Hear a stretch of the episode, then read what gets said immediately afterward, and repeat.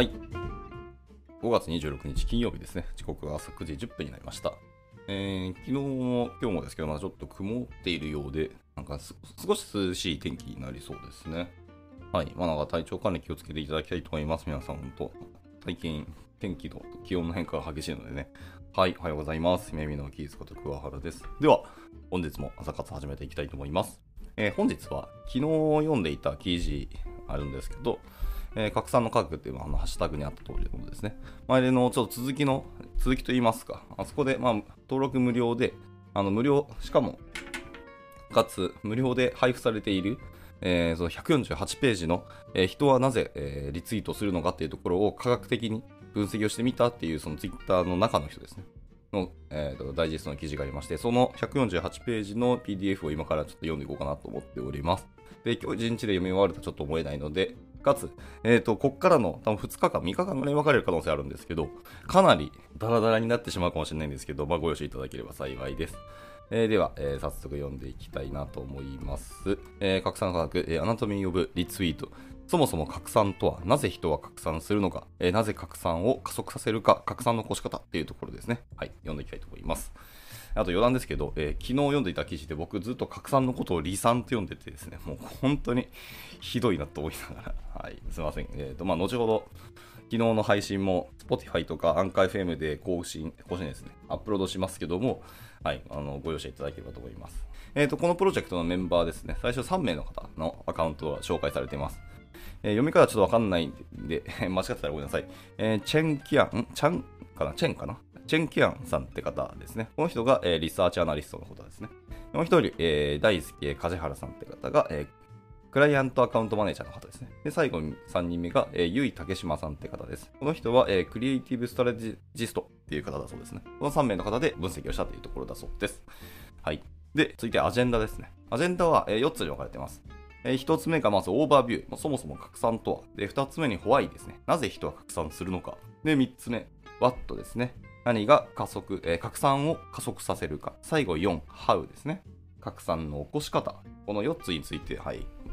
4つに分けて話していこうと思ってます。では1つ目のオーバービュー。そもそも拡散とはっていうところですけど、えー、そもそも Twitter って何ですかってところからスタートですけど、えー、Twitter is what's happening and what people are talking about right now ですね。はい、Twitter は世界中で起きている出来事とそれにまつわる会話がリアルタイムで、えー、繰り広げられる場所だというふうに言ってます。えー、で、毎日ですね、2億1000万人以上の生活者によって、あらゆる出来事がツイッターで、まあ、会話されています。そのうち日本は売上第2位のマーケットだというところですね。はあ、すごいですね。やっぱ日本って本当にツイッター社からあの評価というよりも注目されているのはそういうところなんですね。ではツイッターで話題になり世の中ごとへというところですけど、はい、ツイッターでは 2, 2億1000万人以上の生活者の話題によって時にツイッターでの話題がいわゆる世の中ごとにまで消化をしていきますと。で、まあ、それの具体的なツイートがいくつかこうバンバンとこう紹介されてますね。はい。まあ、いろんな方のツイートが紹介されてますけど。で、え世の中ごとになるための鍵というのは、いわゆる熱量電波だというふうにおっしゃってます。まあ、熱量電波っていう言葉は多分このツイッターの中の方々が使われている言葉だと思うんですけど、す、え、べ、ては一つのツイートから始まります。熱量電波によって世の中ごとへと繋がっていきますと。はいまあ、いわゆる誰かがツイートをします。そして一次拡散をして、そこから二次拡散以降は、あとどんどんどんどんあの展開していくということですね。でまずは声の可視化っていうところが必要です。これが最初のツイートですね。で、一次拡散、二次拡散のところは、えー、可視化された声っていうところがフォロワーを起点に熱量電波が起こり、えー、二次拡散以降はコミュニティを超えて熱量電波が加速していく。もうほんと一般大衆まで広がっていくっていうところですね。で、熱量電波ってはそもそも何ですかですけど、熱量電波とは、えー、リツイートによって人の気持ちを動かす一つのツイートがコミュニティを超えてどんどん広がっていくことということで、まあ、拡散の波及力みたいなところが次の言葉ですね。えー、1リツイートあたりの波及力っていうのは大体、えー、300IMPS だそうです。まあ、平均で 329IMPS で、中央値は 323IMP ですね。はい。IMP ってまあいわゆるインプレッションの話だと思いますね。ということで、大体の1リツイートあたりの波及よりは大体、えー、およそ300インプレッションだということですね。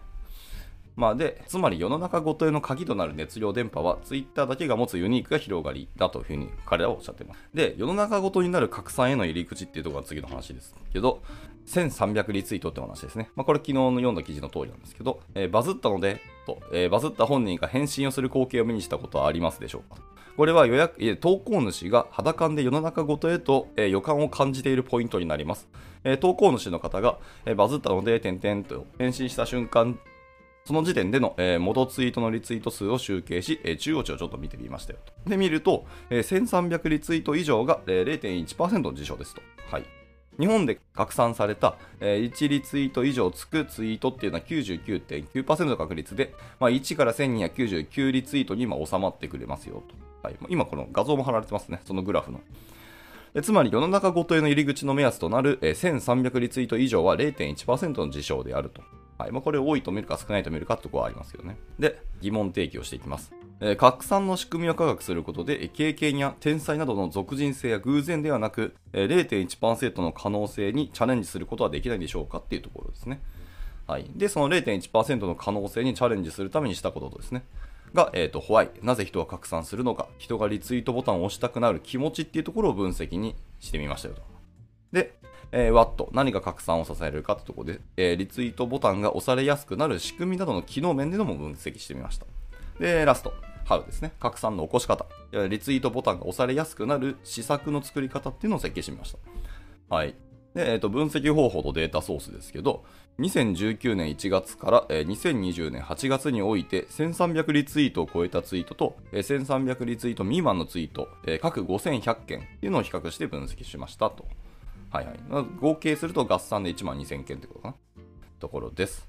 で、抽出条件といてはしては、まあ、単純に、えー、リツイート数1300以上か未満かというところです。で、1300以上のツイートは各月ですね、毎月の、えー、300件ぐらいをざーっと見ていったって感じらしいですね。で、えー、この期間中の300件の合算をしていくと5100件になりましたと。1300未満の方ですね。リツイート1300未満のところですけど、これは、えー、ランダムに抽出をしているというところだそうですね。わかりました。えちなみに分析協力は NTT データさんと、えー、ナスラボさんという会社さんが協力されているそうですね。はい、であと抽出項目としては、えー、引用ツイートのテキスト、返信のテキスト、リツイート元のツイート URL、あとはツイッターツイートテキストと投稿日、投稿者、えー、フォロワー数、そして、えー、分析時点でのリツイート数、いいね数、返信数と、あとはハッシュタグ数、フォーマット、ツイートテキスト、文字数などなど、まあ、結構細かいところですね。いろんな視点で分析をしてみました。はい、今のが、えー、オーバービュー、そもそも拡散とはということでした？では続いて、ホワイですね。なぜ人は拡散するのかというところですけど、えー、投稿する人のモチベーションではなく、リツイートボタンを押す人のモチベーションというところにフォーカスをして解明していきますと。はい、で今回、だから投稿する人のモチベーションは全然対象外としています。えー、で熱量電波っていうのはその心が動いてこそ起こりますと。リツイートボタンを押したくなる気持ちを一口に熱量と書く、えー、なんで熱量とくくらずに分析して分解していきたいと思いますと。で、どのように分析したかですけど、え人の感情というのは複雑なため、全てを機械に任せるということは難しいです。そこで定量的なもの、え機械の力と、え定性的なもの、人の力っていうのを行き来することで、え機械学習の熱量判別の精度っていうのを向上させましたと。あ、いい話ですね。まあ、いわゆるトピックモデルですね、えー、自然言語処理の解析手法、トピックモデルと回帰分析、機械学習を活用した熱量の自動判別モデルっていうのがまず機械的な方ですね。それと、あとは熱量の自動判別モデルの精度を上げるための学習用データっていうのを準備しましたと。ああね。で、さらに、えー、判別結果を精査し、さらにチューニングもしてまいります。そこは人がやったんですね。と、まずはリツイートボタンを押したく熱量の、えー、抽出と分類ってところですね。えー、トピックモデル、自然言語処理の解析手法を活用し、えー、1300リツイート以上ついた、えツイートの返信、引用ツイートのテキストからトピック、え同質的な感情の塊を抽出、え1300リツイート以上ついたツイートと、えー、トピックをそれぞれ合わせて見て解釈することで、えー、16個の熱量の発見に至りましたと。では、えーと、そのどの熱量を刺激していたかっていうのを自動判別っていう話ですね。えー回帰分析を活用し、えリツイートボタンを押したくなる熱量の自動判別モデルというのも作りました。え機械学習の元となる学習用データ、ま、人の手によって1300リツイート以上ついた、えツイートへの熱量を解釈したものっていうのを用意することで、モデルの精度っていうのを向上させましたよと。まあ、例えば、そのさっきの16個ですね、分けていた感情の塊を16個に分類分類しましたってやつですけど、それごとに人の手によって解釈をちょっと作っていって、で機械学習にそういうのを解釈させるようにしたと。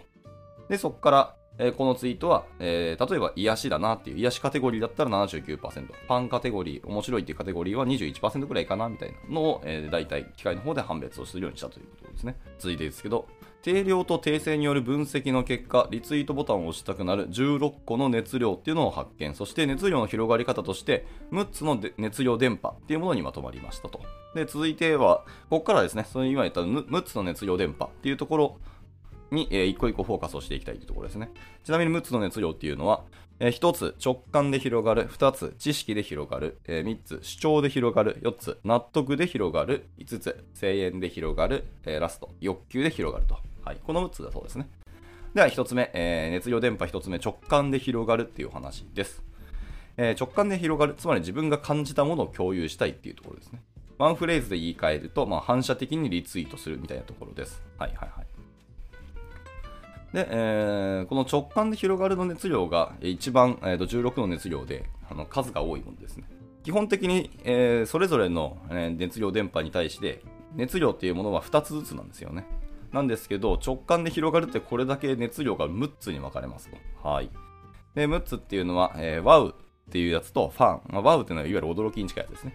と、ファン、面白いってやつですね。で、あと、尊い。で、癒し、感動。で、最後、ショックですね。この6つの熱量に、えなるそうです。なので、これも私それぞれ一個一個ですね、感情についての、あの、ま、ツイートが参考例としていろいろ貼られてますけど、まあ確かにねっていうのはすごく見てて面白いし、これ僕を見たらとりあえずリツイートするだろうなって思うツイートばっかりですので、まあこれ後で皆さんの方でも、あの PDF ダウンロードして見てみてください。すごく面白かったですね。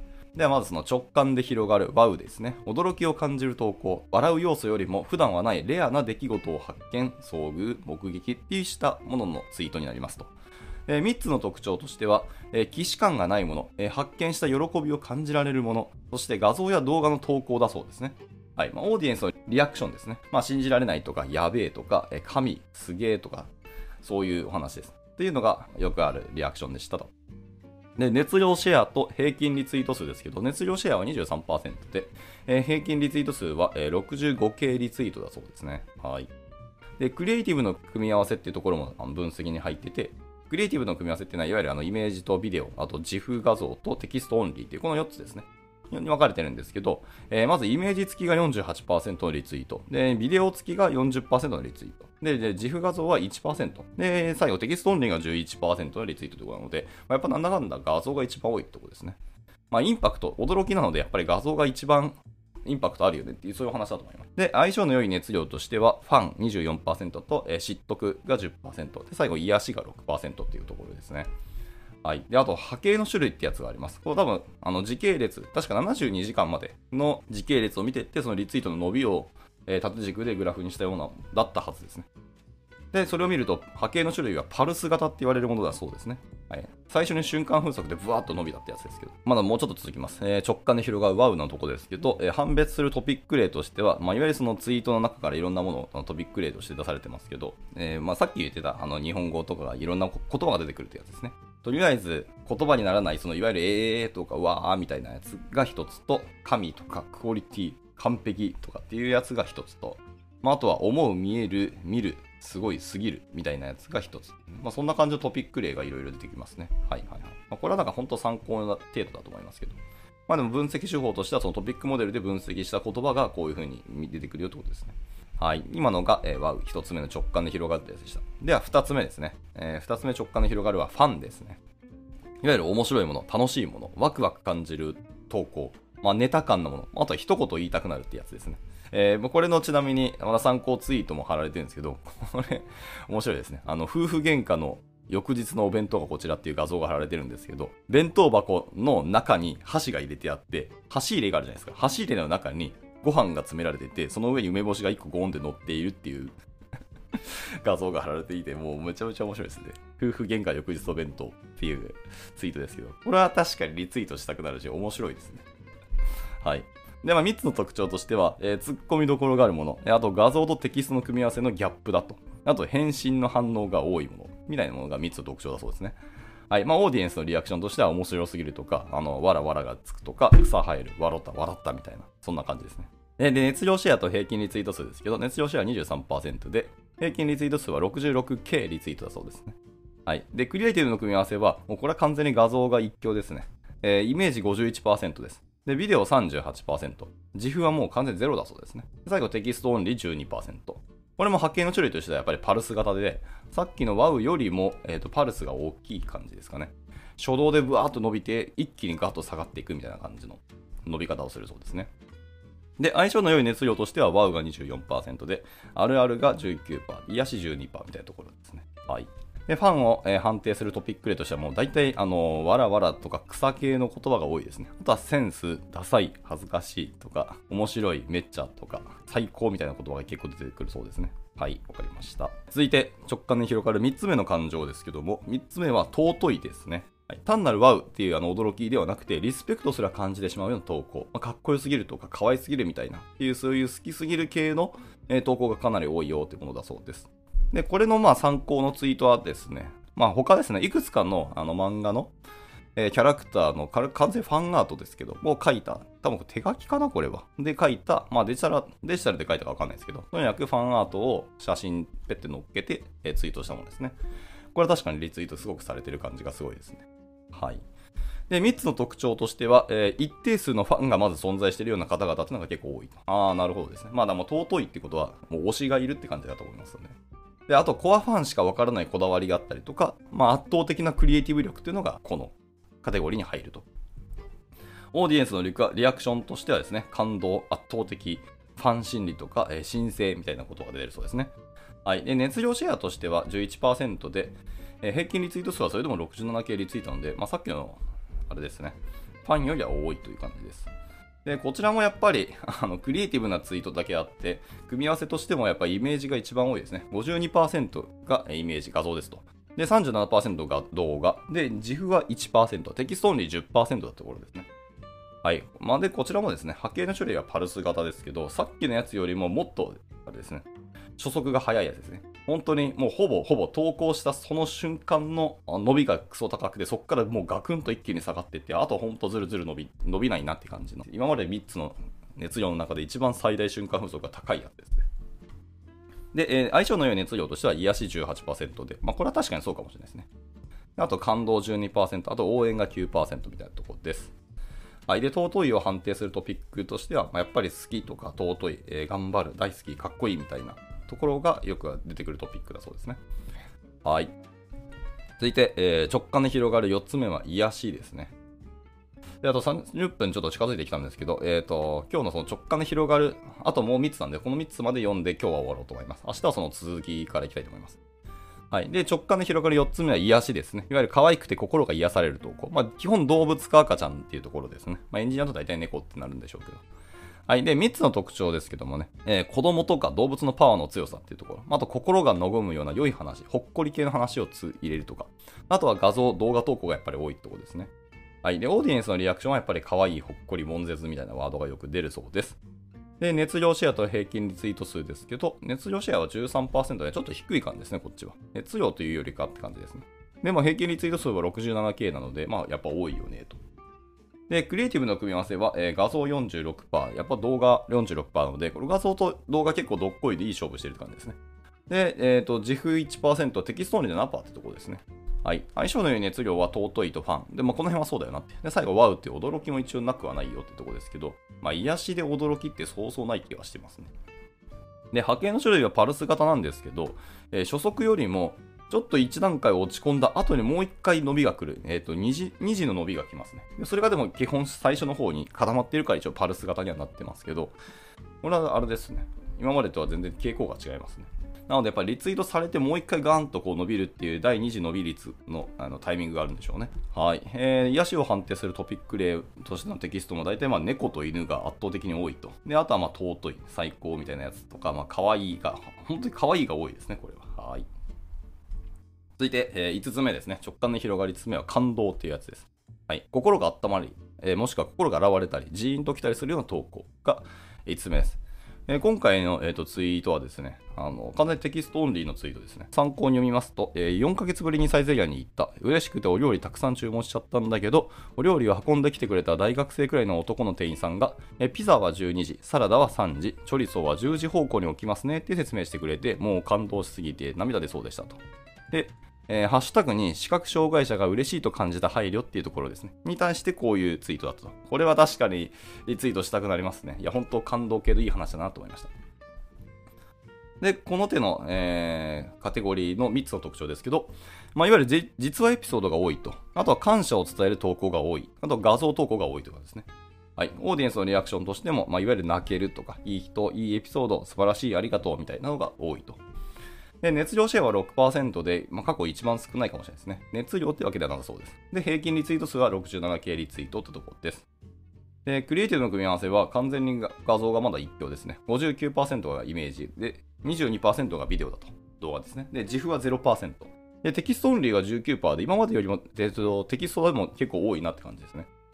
で、あと相性の良い熱量として、尊い12%、応援が12%、同調7%というところです。で、熱量伝播の波形は、こちらもですね、一番最初、初速の瞬間風速がガーンとかなり高いところに立ち上がって、そこから一気にガーンと下がっていくような感じですね。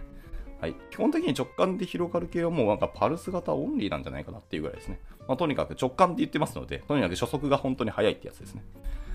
で、さっきの癒しだけ初速がそんな高くなくて2時が来るってところですかね。はい。で、直感で広がる感動系を判定するトピックですけど、こちらはやっぱり素敵とか泣くとか、まあ、ありがとうっていうようなワードが多いなってとこでした。最後、直感の広がるショックってやつですね。はい、いわゆる悲しみを感じる投稿、もしくは残念、現実を受け止められない、もしくはやるせないみたいな投稿が、えー、ラストのカテゴリーですね。はい、えー、こちらの参考のツイートは、まあ、ちょっと読んでいいか悩ましいけど、一応読んでいきたいと思いますけど、あの、ライブドアニュースのあれですね、兄が明かす、志村けんさん、聖火ランナーのためにタバコをやめていたっていうツイートですね。あの、志村けんさんの写真もガンと貼られてますけど。はいまあ、16年に肺炎にかかって以降、タバコをやめてお酒も減らしていたそうですと。また、めったに自慢話をしない志村さんだが、まあ、聖火ランナーだけは嬉しそうに話をしていたという裏エピソードをこう紹介されてますと。まあ、これも確かにな、志村けんさんな、ちょっとやっぱり、今思い出してもちょっと涙出そうですけど。はい、いうようなツイートでした。で、3つの特徴としては、多くの人が心を痛める内容、あとは現実を受け止めきれない、あとはニュース性のある投稿が多いねというところでした。で、オーディエンスのリアクションとしてはやっぱり悲しいとか残念、辛いとか頭が追いつかないみたいなそういう悲しい系のリアクションがやっぱ多いと。で、熱量シェアも3%で熱量は全然ないと。で、えっと、平均リツイート数はでも82K リツイートなので、やっぱ人間は悲しみ系に関しては特に日本人はそうかもしれないですけど、あの、すごく共感があってリツイートするんでしょうねって思いました。で、クリエイティブの組み合わせですけど、こちらはですね、イメージ48%で、えー、第1位なんですけど、えー、第2位まさかのテキストオンリーが41%ですね。はい。で、第3位にビデオが11%、 GIFは0%ということなので、画像もしくはテキストで全然いけるよということでした。で、相性の良い熱量としては完全に応援一択で12%だそうですね。はい。で、最後、熱量電波の波形なんですけど、えー、っと、今までが、えー、なんだっけ、パルス型って言ったんですけど、はい、まさに今回だけ、このものだけラストは、スパイク型っていう波形の種類ですね。さっきよりもかなり初速が速いっていうか、もう初速だけしか伸びてなくて、そこからほぼもうゼロに近いぐらいまで下がると、本当尖りすぎてるようなグラフの波形形になってます。こんな感じで、本当は初速中の初速ですね、これは。はい。で、あとショックを判定するトピック例はかなり多いですね。今回は言葉がめちゃくちゃ多いですね。はい。まあ、死ぬとか生きるっていうワード、あとは終わる、怒る、お疲れ様みたいなワードがかなり多いですね。であったり、ショックだったり、困るとか、まだでも元気にとか、ゆっくりみたいなところのワードが結構多いよってことでした。はい、以上。えー、6つの熱量電波、まず1つ目の直感で広がるってところでした。で、まあ、直感はかなかなりですね、あのー、熱量そのもののカテゴリー16個中6個だったので、長かったんですけど、はい、えー、以上が1つ目の直感で広がるでした。というところで、えっ、ー、と、中途半端ですけど、ここで一旦区切らせていただいて、え、明日は2つ目ですね。明日2つ目、3つ目までいけるかな？というところです。2つ目、知識で広がる。で、3つ目、主張で広がる。2つ目、3つ目のところまで明日は読んでいこうと思っております。ではでは、ここで区切りたいと思いますが、今日の参加者は、えっ、ー、と、レノアさんと、俊平さんと、えっ、ー、と、スーさんですね。はい。おはようございます。ご参加いただき大変ありがとうございました。明日はまあこんな感じで、ゆるーくだらだら読んでいきたいと思いますので、ごえー、興味あれば参加してみてください。では、えー、金曜日ですね。えー、今日、週末ですので、しっかり締めて、土日ゆっくり休んでいただければなと思います。じゃあ、終了したいと思います。お疲れ様でした。Now, 現在、エンジニアの採用にお困りではありませんか？候補者とのマッチ率を高めたい、辞退率を下げたいという課題がある場合、ポッドキャストの活用がおすすめです。音声だからこそ伝えられる深い情報で、候補者の興味関心を高めることができます。株式会社ピトパでは企業の採用広報に役立つポッドキャスト作りをサポートしています。気になる方はカタカナでピトパと検索し X またはホームページのお問い合わせよりぜひご連絡ください。